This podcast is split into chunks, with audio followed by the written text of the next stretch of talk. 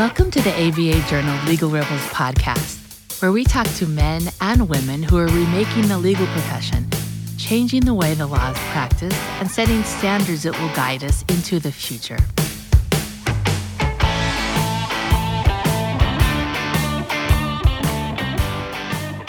Hello, everyone, and welcome to the latest installment of the ABA Journal's Legal Trailblazers series.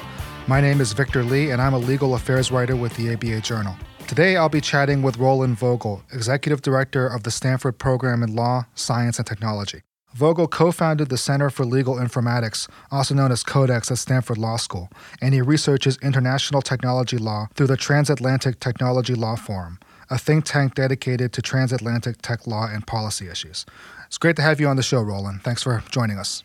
Thank you very much for having me. So, could you tell us a little bit more about yourself? What made you decide to become a lawyer, and what drew you specifically to technology?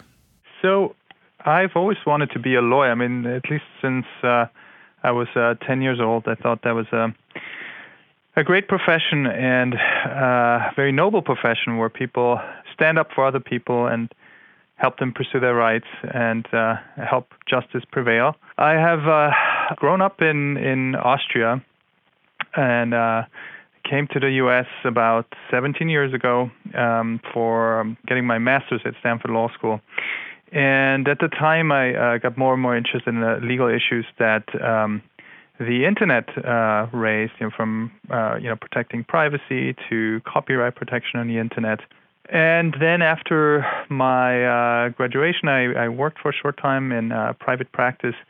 Found an opportunity to come back to the law school as a teaching fellow in a new LLM program in law science and technology that we started um, uh, in 2002. Um, and then a few years into that, I uh, met some people in the computer science department um, who saw opportunity in uh, bringing kind of new advances in the computer sciences to the legal system, and we teamed up and founded Codex.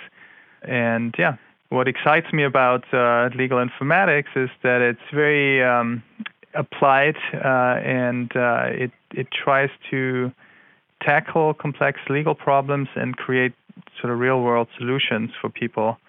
So that's what really inspires me and gets me up in the morning. So Great. So, Codex is a big deal in legal tech circles, but it might not be as well known to people who are outside of those circles. So, how would you describe Codex to someone who might not be too familiar with it? And what are some things that Codex has been responsible for over the years? Sure. So, Codex is a joint center between Stanford Law School and the Computer Science Department. Um, our mission is to um, develop uh, information technology that makes the legal system more efficient, uh, more efficient for all stakeholders in the legal system. Our motto is legal empowerment through information technology. So we have a very strong access to justice uh, mission that, that that is part of the center. We have developed several uh, projects that uh, were initially research projects at the law school um, and in Codex, and some of those projects then ultimately uh, went the startup route and became companies uh, like Lex Machina, um, which was uh, the first spin-off really from Stanford Law School. That was based on uh, Professor Lemley's empirical research. He's really sort of the, one of the leading empirical IP scholars in the world, and uh, he said there's a lot of guesswork out there on, on what's happening in the IP system. Let's let's get some real empirical data, and so we created this intellectual property litigation clearinghouse research project, and then later this became Lex Machina, uh, a startup that was recently acquired by uh, LexisNexis. And uh, another project, the CIPIX project, uh, that had to do with copyright uh, clearance. Um, also, you know, started as a research project and then ultimately became a startup, which was acquired by a publishing company. So we've had these spin-offs, uh, but we also have a group of very uh, entrepreneurially minded fellows and students involved in the center, and they are working on their own in collaboration with the center. They're working on their own startups uh, that are, you know, changing the way that uh, the law is accessed or that certain legal processes can be you know handled or automated and those you know uh, fellows who work with us and they also those entrepreneurial fellows they I think they're really some of the uh, kind of leading the pack. I think in the legal innovation space. Um, you know, Ravel folks, Codex Fellows, Casetext, uh, many others that are doing doing really important work uh, in advancing the legal innovation um, agenda. And so I think they've been at it for, for a couple of years now, and I think they're quite successful in uh, in in a marketplace, and, and law firms are starting to to um, to embrace these new technologies.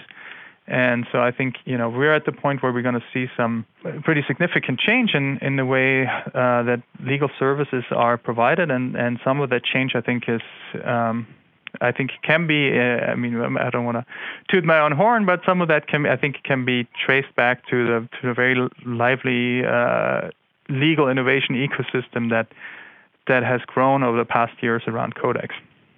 Well, speaking of Lex Machina and Ravel, I wanted to get your take on predictive analytics. It seems like this area is starting to take off and that lawyers are starting to use it more, especially when it comes to planning out litigation strategies, you know, deciding whether or not to bring cases, deciding which judges to go in front of, and, and things along those lines, and trying to forecast how long these cases might take. Do you think, like, obviously there are other uses of predictive analytics, like in forecasting costs and planning budgets. Do you think that using predictive analytics in those other areas will catch on, or is it still too early for you to tell? That's a great question, too. So, I think you're right. There's been a lot of attention to to uh, predictive analytics in the law, um, whole area of, of big data law. I think it's um, yeah, Lex Machina. I think it's been really the, the, trailblazer in that in that area. There's other companies that have been started uh, since then, um, and that you know do similar things in other areas of the law. So I think it is coming to many different areas of the law. I, interestingly, it started. Um, at sort of in the field of kind of high value litigation, like IP litigation, high high stakes uh, litigation, and I've met some people who are talking about bringing this approach now even to simple kind of um, run of the mill landlord uh, tenant disputes, and I think it it just makes a whole lot of sense uh, to just get more data about what people uh, or parties in similar situations, you know, have done or how judges in certain situations have decided. That's very informative and important information for for parties to make decisions on how to how to navigate a particular dispute. So it makes a lot of sense from from that point of view. The whole aspect of uh, legal prediction makes a lot of lawyer understandably uncomfortable it's that you know sort of predicting you know legal outcomes, uh, what lawyers uh, have traditionally thought of being sort of very core to their mission and to their role of lawyers, and and the thought of a machine being able to do some of that um, sort of raises the the specter of the robo lawyer. And uh, I think you know, I mean, I think we're we're you know many, many years, if not decades, away from from robo lawyer displacing lawyers. But it is, I think, one thing that a lot of companies trying to sell that technology to lawyers, uh, sort of, uh, you know, of facing, you know, this kind of, uh, you know, question from their from their prospective uh, customers, you know, whether you know this technology is actually lawyer enhancing or lawyer replacing. And so I think, you know, I think it's an area at the moment is growing. I think um, you know definitely companies like Lex Machina or you know Docket Alarm uh, and others. I, I, think making great inroads with law firms, and I think this approach will be become more and more of a standard. And and I think that you know law firms that will not leverage data will be at a disadvantage uh, vis-a-vis law firms that do. And so I think yes, it's a it's an up and coming area, uh, but I still think we're like I think we're talking about lawyer enhancing technologies and not lawyer displacing technologies at this point. Uh, Ten years from now, uh, I don't know if there are you know certain certain areas um, of legal practice that might be you know displaced by some of those predictive analytics systems. Right.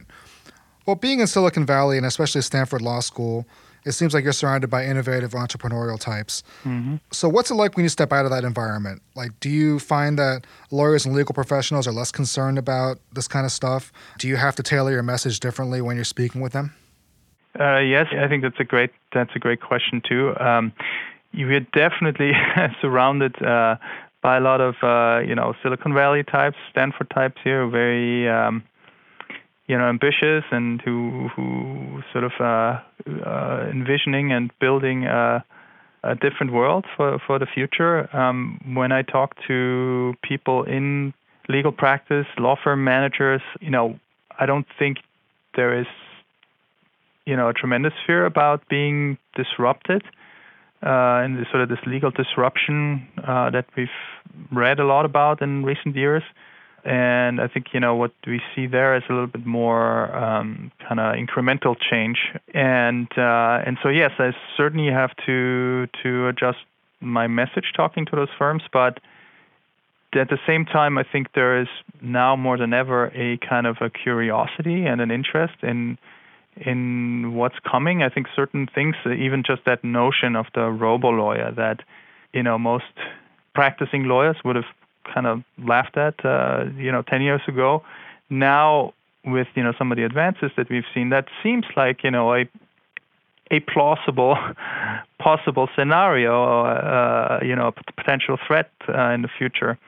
And so I see law firms being definitely open and interested in um, doing things differently and you know making their certain you know not just in terms of the technologies they use, but just in the way the the business of the law firm can work and and how legal expertise, the legal knowledge that's that's held inside law firms, how that can be made available more efficiently to the clients. There's been a lot of uh, pressure on, on, on law firms to reduce their cost and to increase, you know, to provide more value basically to the clients, to do more for less. And so law firms are feeling that pressure. And uh, I think they're looking to technology, but also new kind of business processes uh, to deliver their expertise to their clients, and yet sort of create a kind of a unique kind of value proposition and keep that link with the with the client. And so, yes, I think you know there is more. You know, for a lot of law firms, you know, business is still going quite well. I mean, I think it's been not as growing as dramatically as it has uh, up uh, until the the recession some people say, you know, this kind of flattening revenue in, in law firms is basically just a reflection of the economy. Some people say there is um, it's just a lot of new competitors on the market that are eating away at the law firm's uh, business. And you know, so I think you know, I'm meeting out in you know among legal practitioners. I'm, I'm meeting you know some people who are more uh, you're sort of sensitized to like all these kind of technological changes uh, that are coming, uh, and others that are feeling like, well, you know, we're doing quite well, and it's gonna continue like that for for a long time, and that, you know, all this talk about disruption, legal disruption, is all just hype.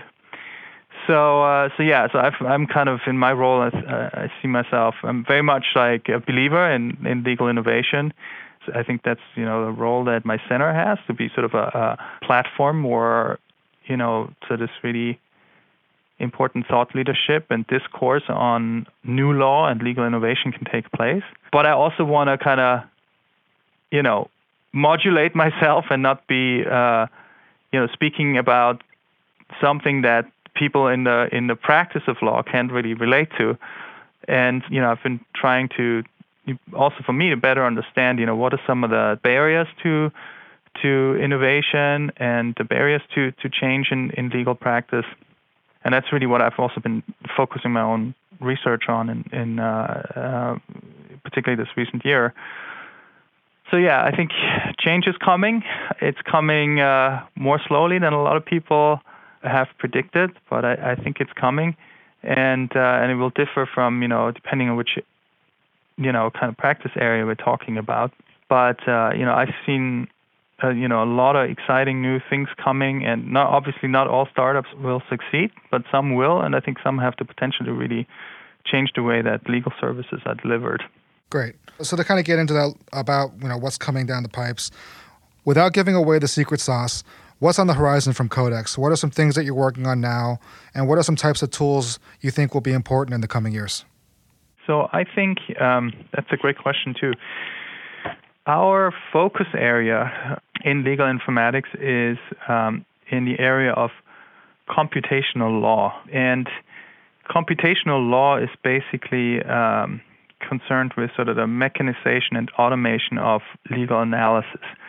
And so the classic example we always give is, um, you know, TurboTax is, a, is an example of computational law. It's a system that understands all the rules of the tax code and it understands important facts about the user and then it, applies the tax code to those facts and comes out with a legal decision. Uh, which is basically how much you owe the government or how much the government owes you in, in taxes. So that's an example for computational law. Other examples would be this whole area of computable uh, contracts, smart contracts, so, you know, so-called self-executing contracts. And that's an area where we have a research project, actually both in the general computational law area and in the computable contracts area, we have a research effort going going on, and that's an area that's of great interest to us. Uh, we also have a research project in the field of, um, well, you know, projects called Smart Prosecution. Uh, that's a project uh, that we worked on with uh, the San Francisco District Attorney, where we helped uh, the district attorney to go th- go through um, 4,000 arrest reports that were um, made in con- conjunction with arrests that 14 officers made um, that were either fired or suspended from the force from the police force uh, for uh, racist text messages uh, that they send among each other, and and we've been trying to help them analyze those arrest reports, trying to you know filter out all the data points, put it in a in a structured da- database to then start an analysis to help the district attorney maybe create a tool that will help them maybe understand better understand those arrest reports and maybe identify certain arrests that may have been where racial bias or other biases may have played a role in making the arrest.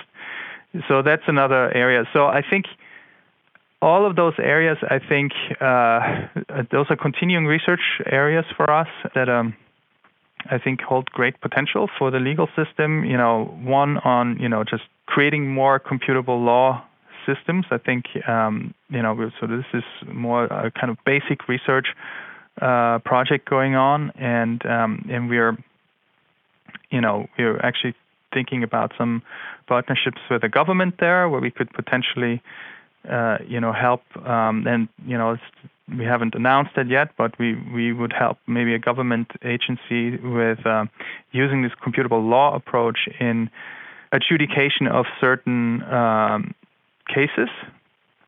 So this is an important project for us. Computable contracts has been you know, it's been a lot of talk about it It's really early stages still, and um, you know, a lot of people talk about those contracts, putting them on a blockchain, and then automating certain contract uh, obligations. I think that's an exciting area for us. I think we'll see generally see much interesting innovation in in that area.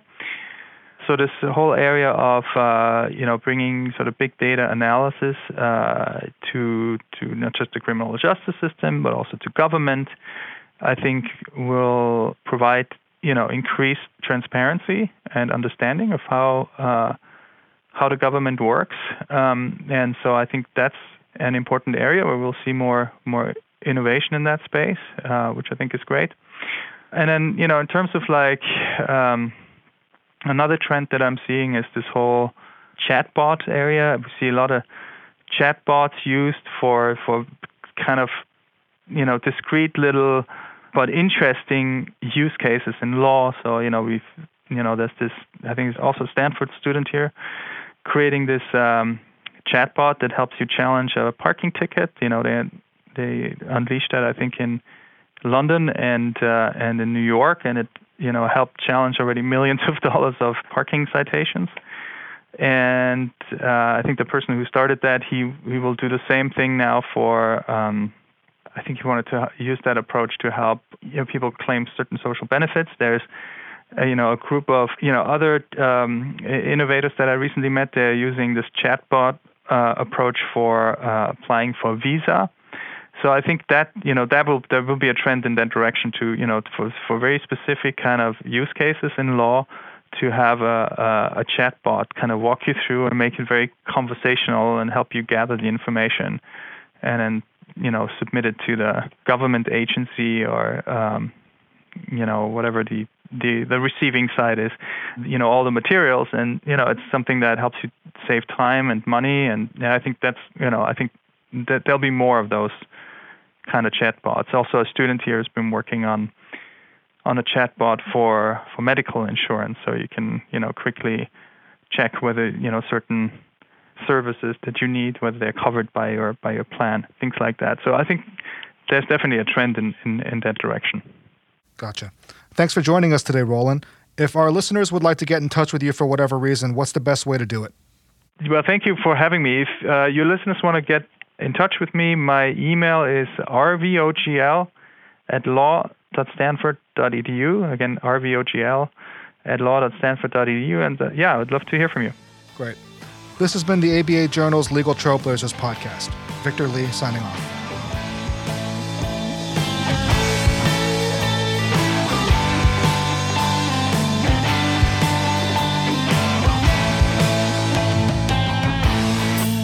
If you'd like more information about today's show, please visit legalrebels.com, legaltalknetwork.com, subscribe via iTunes and RSS, find both the ABA Journal and Legal Talk Network on Twitter, Facebook, and LinkedIn, or download the free apps from ABA Journal and Legal Talk Network in Google Play and iTunes. The views expressed by the participants of this program are their own and do not represent the views of, nor are they endorsed by, Legal Talk Network, its officers, directors, employees, agents, representatives, shareholders, and subsidiaries. None of the content should be considered legal advice. As always, consult a lawyer.